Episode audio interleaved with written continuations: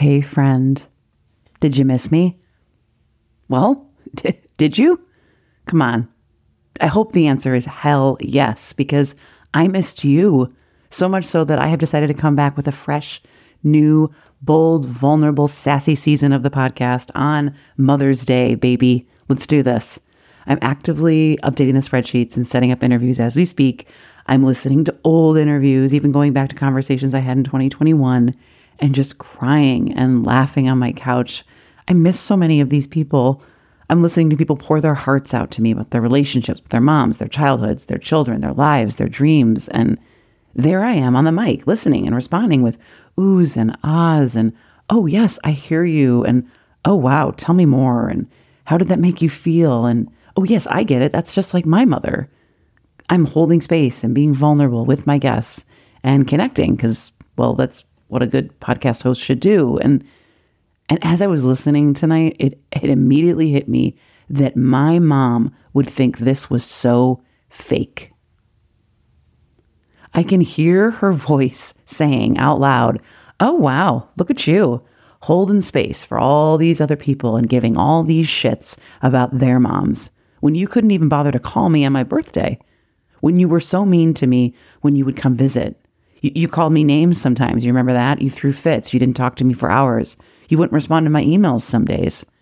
And now, now you have a podcast about moms?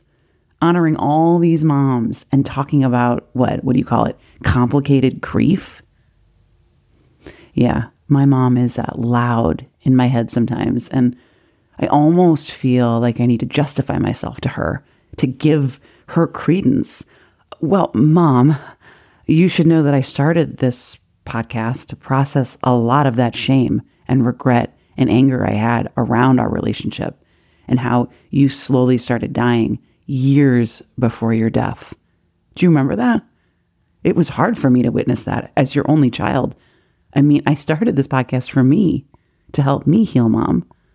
I had to start talking about it. So I got on a mic and I told everyone. But my mom wouldn't like that either. Oh, so it's all about you, she'd say. It's all about Dana. It's all about you. It's a shame you didn't use some of that energy to heal our relationship while I was still here. You're right, Mom. I should have. I'm sorry. Look, I'll add your name to the season three spreadsheet and I'll highlight your row yellow so you feel like you're a part of it. Okay? Oh, man. Man, if I could get on the mic with my mother, ooh, what would that feel like? Like, what would she say? how nervous would I be? I mean, and would my mom even be able to find headphones that plug in? I just don't know. I mean, just imagining this now made me feel warm all over because I literally just pictured her healthy and in her early 40s, just like me. And that memory and image of her healthy and thriving as a teacher and as a mom is not usually the first memory that just pops up. I usually have to sift through a lot of shadowy, sick images of her in her bed to get this old shiny one. But there she is. She's in a blue sweater with blonde hair pulled back in a low curled ponytail, khaki slacks, earrings from Chico's, most likely, and casual white Keds. The sun is shining through our old kitchen window onto the 90s granite looking slate gray countertop, and she is sitting at the counter. She's ready for our interview.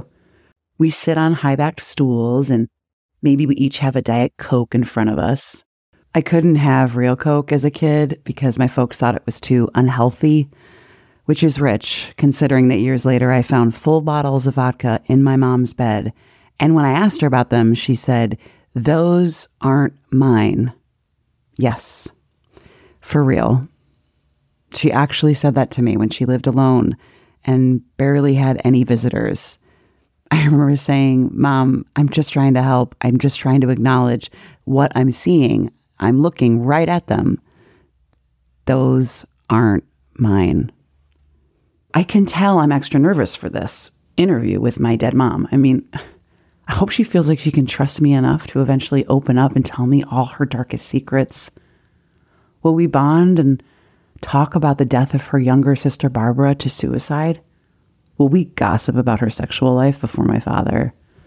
Will we talk about her botched back surgery and how maybe she just had a bad case of undiagnosed fibromyalgia all along. Would she confess that she wished she had more close girlfriends? How quitting teaching killed her self worth? And does she like hydrocodone more than Oxycontin, or is it just a toss up? I mean, I'm being sassy, but I, I do. I want to get into it. I'm ready. I, I, hope she knows this isn't a gotcha interview. I, I really want to know, and I want to help her process stuff. I want to free her. But she can't find her headphones, and the kitchen is too cavernous for good sound. And she says she has to start making dinner, and I should be doing my homework. And we will talk about all of this another time. Keep me on the spreadsheet, though, honey, she says. I might be a little jealous and resentful of your project, but I like being a part of this Mother's Grave community, she says. I really do. I also love this community, and I am so grateful for all of you who listen, who reach out to me with your voice or your texts or your emails, letting me know how this show is helping and inspiring you. I love it. I need it.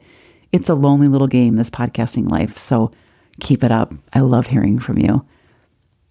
Speaking of, I also love segue getting to meet some of you in person at our Mother's Grave retreats, which we started last fall for six lucky people. If you are wanting and craving a safe space to process some shame, anger, regret, messy feelings around your relationship to your mother through death or estrangement, and you are female or non binary identifying, then we have three retreat spots left for you. This summer, June 8th through the 11th in Antioch, Illinois, for four days and three nights, we will gather on the lake in cute cottages with homemade healthy food. We will make mandalas. We will journal. We will story share. We'll build fires and burn stuff in it. We'll do witchy shit. We'll pull oracle cards. We'll do breath work. We'll rest. We'll hug. We'll laugh. And you will have one on one time with a clinician and a massage therapist. Yep, massages on the lake in a cottage. This is the retreat for you. If you also like a nice hot tub soak after a good cry, this is also the retreat for you. There is a hot tub there. One more time massages in a cottage on the lake, hot tub, good cries. This is the retreat experience for you. One of the retreat participants from last fall is coming back this summer coming back, and they said uh, this about the retreat experience. They said the retreat reminded them that their relationship, no matter how complex with their mother, never dies. They said the amazingly supportive staff guided us through a weekend of insightful meditative activities. I gained so many tools for nourishing my inner child, a newfound respect for my boundaries, techniques for restorative rest, and a community of new friends. I wish I could come here every week. So, if you can't make it this summer, but you want to support someone else heal from complex maternal grief, or you're just a fan of this podcast, or you understand grief intimately, maybe consider donating to our first ever scholarship fund. The Lillian Joe Scholarship Fund was started to help just one attendee come this summer, just one at a discounted price.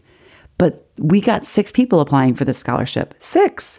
And I'm a softie, so you know what I mean. I want to take all of them, but I can't. But we are going to take two people this summer now. So we're looking to raise more money to cover the costs. If you had 10 bucks or 20 bucks or 30 bucks or 6 grand, consider helping someone else get much needed community, surrounded by others who get it. We cannot wait to meet you. We cannot wait to gather around a fire on the edge of a lake and burn things that no longer serve us. So, if you are interested in supporting this or coming, you can find all the information around the Mother's Grave Retreat registration and how you can donate at the link in our show notes. You're all amazing. Thank you for being here. I miss you. I can't wait to talk to you on Mother's Day as we launch season three of I Swear in My Mother's Grave. That's nuts. It's three seasons. And um, I can't wait for you to hear and meet so many new, incredible people. Until then, I wanted to play some voices for you. These are the voices of some podcast listeners that I've never met and a few past interview guests that you've also never heard. I wanted you to hear their voices because they're a part of this club, this community, and just like you, they are alive and curious and vulnerable and craving connection and understanding, they're getting better at letting the grief wash over them when they need to. And they're practicing putting their feelings into words and talking about their moms and talking about themselves and owning their grief. And they're just taking this precious life one day at a time. I'm working on that too. One day at a time. Happy Monday, Dana. My name is Ashley J. Hicks, aka Ash. Oh my God, where has this podcast been for me for the past year and a half? Um, I lost my mom um, to breast cancer in 2021 and uh, I'm only one episode in, and within 20 minutes, I was like laughing and crying and like, oh my God, me too. So thank you for your efforts, for your labor. Um, and I'm hoping to be able to connect with you uh, more one on one. I I've become so curious about the grief of losing a mother, whether you know it's because of death related experiences or you know, due to abandonment or estrangement or whatever the case may be, I've become very, very curious of other people's experiences. Hi, my name's Elizabeth, and today is January 1st, 2023. Yes, it's New Year's Day. I live in North Carolina, and uh, this morning I decided to start your podcast because today is my mother's birthday. Yep, New Year's baby. But she died in 2014. And uh, I decided I wanted to start listening to your podcast and incorporate it into my life as I also continue to go on this journey. So today was my first time listening to episode one, and I absolutely loved it. And so I am probably going to be quite the fan, an avid listener, and I hope that we can continue conversation along the way because I'm looking forward to listening to all of them. And I'm sure I'll have comments and short stories to share. Um, but uh, I think it's wonderful that you're doing this. So I won't go on and on, but thank you so, so much for uh, being brave and uh, taking this step. I'm sure it's going to make a difference in a lot of people's lives and hopefully, hopefully yours as well. Thanks. Hi, Dana. I actually stumbled across your podcast trying to, uh, I don't know what I was searching for, but apparently uh, found exactly what I needed. And I just found it. So I, I went back and, and started listening through season one, and I'm now into season two. And so I've only been listening uh, honestly going into my second week listening to you, but I'm already on season two, episode three. Just started episode three. And I decided I was going to subscribe on every way that I could. And so I just found your uh, newsletter and saw that I could do a voice memo. I had two moms, but I now know that you and and or your audience would be open to this. Uh, one of them has passed I'm not going to get emotional in this voice message. You're going to be like, who's this crazy lady? One of them has passed away, and that's the one that I was closest to. And ironically, that's not my biological mother, but she is who chose me, right? She's the one who uh, wanted me. And the one who didn't and still doesn't necessarily choose me um, the one who's still here. And just when I thought that we could maybe build a relationship, she had triple bypass surgery and the next morning had bilateral strokes to her cerebellum. So she has physical ailments that, uh, because I am her only biological child, I am now her primary caregiver. And I learned that um, she's bipolar with schizophrenic tendencies, which would explain why she was probably not able to nurture and mother me and why I needed Felicia. Uh, but the over COVID, I also, or we found out that the strokes brought on uh, vascular dementia and early onset Alzheimer's. So, where we were in counseling and we're trying to settle some things. Yeah. So, when I hear you and the guests talking about forgiveness and whew, counseling and, um, you know, being able to settle things and um, uh, you know, understanding that you may have to find some closure where it's at. That's pretty much where I'm at. um, especially now, you know, because I have to, you know, our, our, I can't even say roles are reversed, but I'm in a caretaker role with someone, uh, that I'm not who she would have chosen. Uh, one of my adopted siblings, although I'm her biological child, is who she probably would have chosen even to care for her. Uh, and I say that, you know, like I, my sister, even in adulthood, but she did it more when we were kids, but even as adults, you know, before the stroke, she would say, This is my pretty one, the one most like me, and point at my sister. And then point to me and say, and this is my smart one. That's, you know, uh, how we grew up. So, anyway, I uh, just wanted to thank you for this because uh, this I've been able to identify with you and some of the guests and uh, recognize that um, that I'm not alone with some of the thoughts that I've had, and even to get some clarity. So just thank you.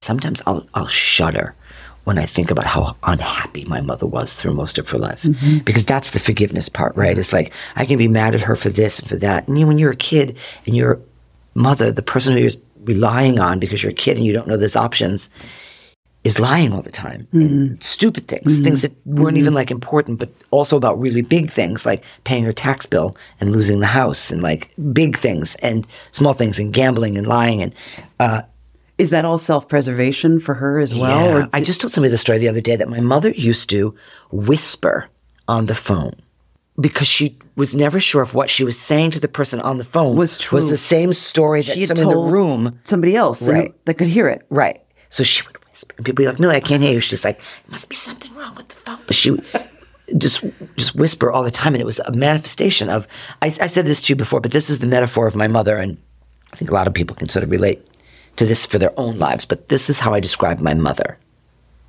And now imagine being that person for 78 mm-hmm. years, which is when you're in school and you're a kid and you're at your desk in whatever class and you're leaning back on the back two legs of a chair and there's that second that you think you might go over you know what I'm saying when you catch yourself my mother mm-hmm. lived in that moment I would say for 50 years Ooh. and a, in a moment of panic oh, what if somebody what if I lose the, what if I don't pay the if some, what if the electric company I mean we literally taught as kids how to uh, get the to answer the phone and convince the electric company to give us more time. Oh, like literally as how children. how what was your, I mean, what did you have to say? Script about like. No, my mom's not home, but she said that you might call, and she said that she went to the bank and blah blah. blah. I mean, like a whole script, a script to like lie to like utility companies. Hey, Dana. I'm so glad that I found your podcast after you followed me on Instagram. Um, I just lost my mother about a week and a half ago. Um, her name was Dawn. We were very close growing up, almost like codependent close. Um, I was diagnosed with Tourette syndrome when I was um, younger, and my mom was kind of my primary advocate. Um, so that experience really bonded us. And I think at times our relationship had been a little bit unhealthy, which I realized later in my adult years and adult life relating to my mother was difficult, um, further complicated by the fact that, that she developed dementia. So the last three years of her life was was difficult, I think, for both of us. She had shared something about her past um, right before she really declined, and I had a really hard time grappling with that. I think she shared because she wanted me to know that we were similar. But for a long time, I thought that I received all of like my negative traits from my mother, like my anxiety. She was a very anxious person and a lot of my fear and like control things. And so the last three years had been really complicated. And it wasn't until she passed and we just received these outpouring of messages about how open and loving my mother was and how she made people feel so welcome. I did theater as well. We used to have kids in and out of our house, and all of them reached out after she passed and was like, Your mom was like a second mom to me. She, you know, took me out to breakfast and would listen to my problems. And it wasn't until that moment that I really realized, like, yes, my mother and I are so, so similar and we share a lot of the same struggles, but all of the best gifts that I have, like with building communities, relating to other people, that came from my mom. Um, so that's been an amazing realization. Yeah. Okay. These are always so awkward. Nancy Sue Slusher. Nancy. Dark hair, dark eyes, high cheekbones, dimples and um, this morning, uh, whenever it rains, I think of her because we like to sit uh, with the front door open with the screen door and listen to the rain on the tin awning over the front door. She would purposely stop in the middle of whatever she was doing, and I'd just be sitting around the house. And she'd come in, and she always say it the same way. And so now I say it this way Hey, it's raining. Come on, let's go listen rain. And then we just walk in, open the front door. We had a couch out in the front hallway. And we just sit there and listen to the rain. And that's what I was thinking this morning when it was raining. It's raining. She never goes away. And though that makes me emotional, gee whiz, it's it's something that that um, I'll never turn away. I'll never turn the emotion away. And I don't sit around and cry all the time. It's just, you know, when you go to talk about it, that's that's when it all comes up. I just wanted to say thank you for inviting me to do this because as we both have said before, it's really hard to find people who will let you talk about your mother, or other people you've lost. Because, you know, people want to move on. And that's natural and that's, you know, that's right in a lot of ways. But it takes away a joy that you don't often get uh, a chance to express. Um, so thank you. Thank you for letting me do this. Hi, Dana. My name is Uma Girish. So my mother passed away in um, January of 2009, and it was the event that absolutely shattered me, broke me down, and then pieced me back together. All the work I do today in the world is serving people um, who are grieving and who believe that there's something deeper than loss for them to live live up to, which is their sole purpose. And my job is to work with them and guide them on this journey from the portal of loss to the portal of purpose. Um, I've published three books. I'm just working on my fourth. The first draft is done. And uh, I love the work you do. I serve as a spiritual mentor, mainly focused on the areas of um, loss and life purpose, incorporating the beauty and the uniqueness of human design, which is a whole beautiful system that I am guiding people on. So lots to share. And if you feel called to connect, I would love to. Thank you and have a beautiful day. As I told Rebecca at 5 a.m. when we were both stirring in bed, uh, gratefulness to to be uh, uh, asked to be part of this thing that I think and I've said to you is so very special uh, that you are doing. Uh, the fact that, that you took that sadness and those feelings uh, that so many of us feel, and you're creating with it and making something of it that that can impact others and uh, as you've said not only people who've lost their mothers but just humans in general right uh, and uh, I'm I, I hate to be in this club as I'm sure everyone does well maybe not everyone uh, I don't know uh, but uh, I'm I'm thankful to be surrounded by people like you you were one of the first people to reach out when I got my membership card. So uh, I really, truly thank you for giving me this uh, platform to talk about her. Uh, I wish I got to talk about her more. You read that script so well. Thanks, Kyle, for reading the script that I handed you to say. I'm like crying over here. That's You're welcome. So- and then oh, I, I, I, sign right here, right? This yeah, is where I just sign that I I'll did what you asked you me to do. Great. And if you could just mail that check to my agent's office, that'd be great.